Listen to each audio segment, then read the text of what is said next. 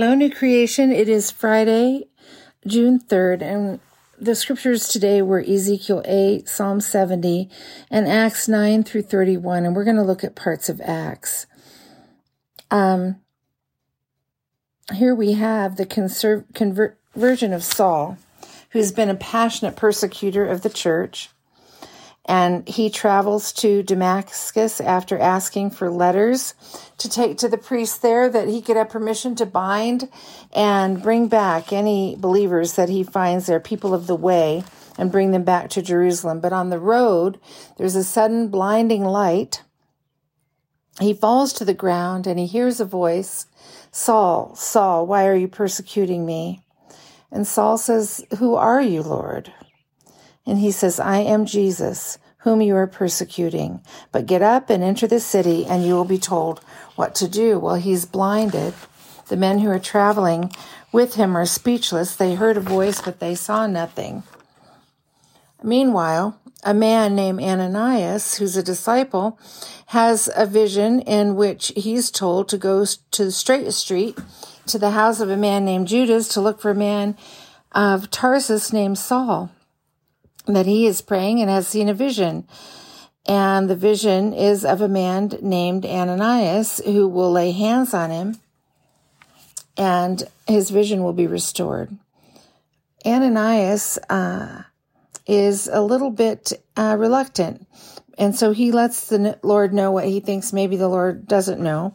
And that is that he isn't too keen on this plan because Saul has done much evil to the saints in Jerusalem and Saul has been given authority to bind all who invoke Jesus' name. But God says that Saul is to be a chosen instrument to bring Jesus' name before the Gentiles, before kings, and the people of Israel. And Ananias obeys. It never says that he's afraid. And the minute he opens his mouth to address Saul, we see Ananias' faith and acceptance because he addresses him as brother, brother. And Saul is healed and filled with the Holy Spirit and baptized. He then begins to proclaim Christ in Damascus, and people, knowing his reputation, are amazed. He becomes powerful and proves to the Jews in Damascus that Jesus was the Messiah. Meanwhile, the Hellenistic Jews those are Greek speaking Jews, are plotting to kill Saul, but he escapes in a lowered basket over the wall and he goes to Jerusalem, which is like, you know, the mother church, and he is understandably feared and not believed.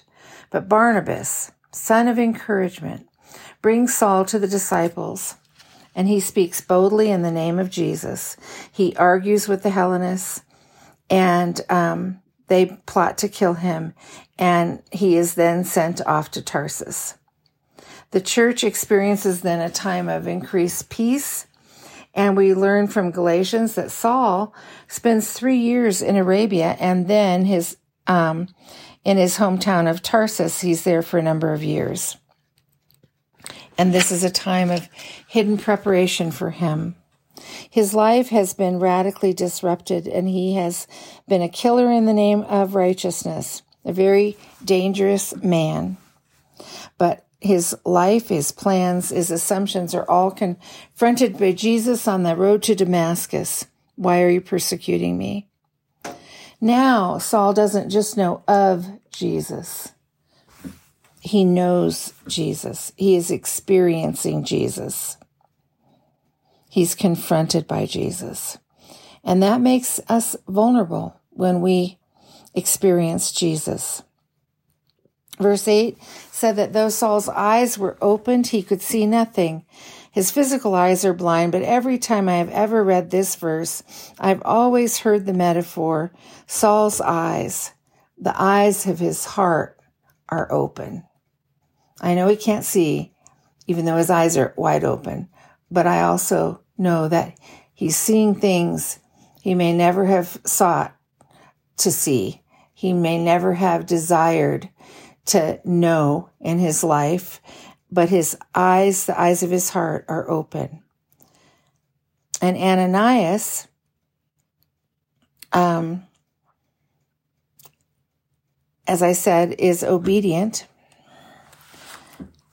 and goes and touches him, calls him brother, touches him, scales fall from his eyes, and he can see. The truth about Saul is now in his future and not his past. As disciples, we often must not depend on our knowledge of a person, but rather we must align our limited knowing with God's divine purpose. Have you ever made a real conscious effort to change something and people around you won't let you do it because they see you in one way and usually it's not your best and they want to leave you there or the, or someone that you love. They don't see the growth or the change. But disciples are people who must not depend on our knowledge of a person but rather we must align our limited knowing align it with God's divine purpose Disciples are those who will go to those to whom God is sending us, like Ananias, like Barnabas, who believes Saul and becomes his advocate. And by virtue of Barnabas' quiet care, Saul is then freed into the calling on his life. I want to be freed into the calling on my remaining years of life. And I want to be someone who frees others to move into their calling, who is someone who is a daughter of encouragement. And I pray that we would all be that way for one another. Thank you, Father, for your word, for your examples of your people, and for your love.